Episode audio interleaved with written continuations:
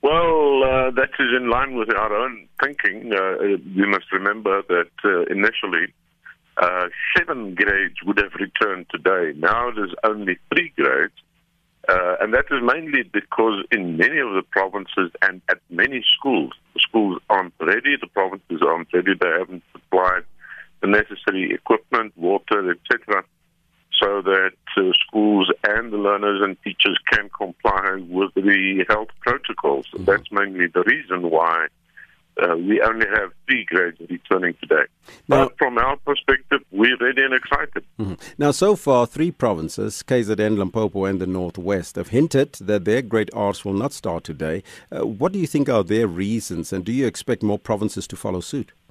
Well, I don't think so. Uh, uh, it's not clear what their reasons are, except for the fact that they may feel that they have not been given giving the schools the necessary equipment and um, water supplies, etc., that may be required for compliance with the health protocols.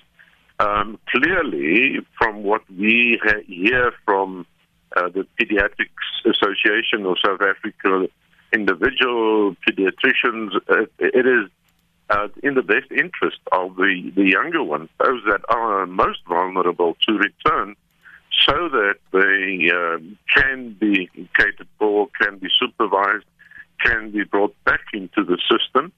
Uh, the risk to them is is almost non-existent mm-hmm. um, in, ter- in, terms of uh, contracting the virus and or spreading it. So um, that is why uh, those schools, and we have already uh, communicated to the MEC of Northwest, and she has confirmed that uh, where schools are ready, those grade R's may indeed return today if they have not already done so.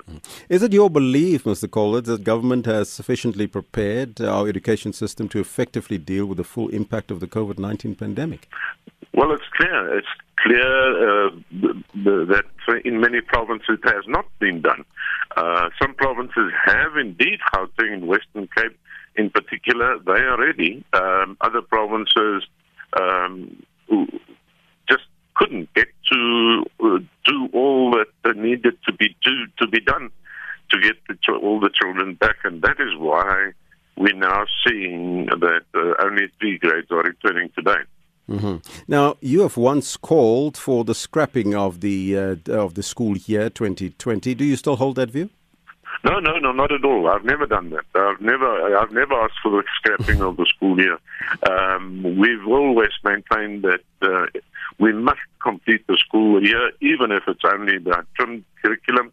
Uh, schools should not have been closed. Uh, uh there are sufficient uh, measures in place to make sure that both learners and teachers are safe mm. uh, at the schools. Um, the only thing that, uh, that, that we were concerned about is the capacity of all the province to deliver uh, everything that is required to make sure that the teachers particularly will return to a safe environment in which they can continue with learning and teaching. So, so you believe that the school year can still be salvaged?